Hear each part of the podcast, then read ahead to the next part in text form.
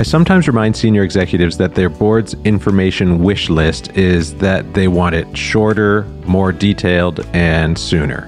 And yeah, sometimes those wishes are mutually exclusive. We've all heard the famous Mark Twain quote, Sorry for the long letter, I didn't have time to write a short one.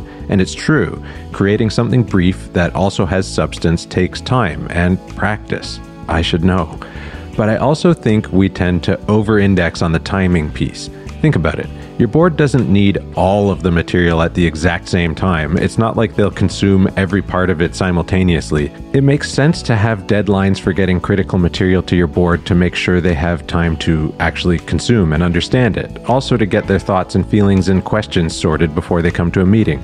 But it's also not like they'll somehow refuse to read or watch or listen to something just because it comes through a week earlier or two days later than the rest of their pre work. In fact, Sometimes we get brilliant last minute ideas or urgent information that we just have to share at the 11th hour. It's cool, don't worry about it. But for the rest of the information you're sharing with your board, I think it's worth wondering how you can time the dissemination in ways that might make their lives easier or might make them more likely to engage in future oriented thinking.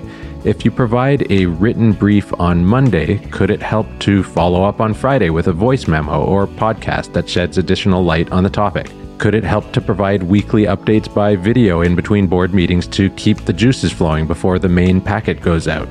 Different approaches will work in different circumstances, but you can start by just trying new stuff.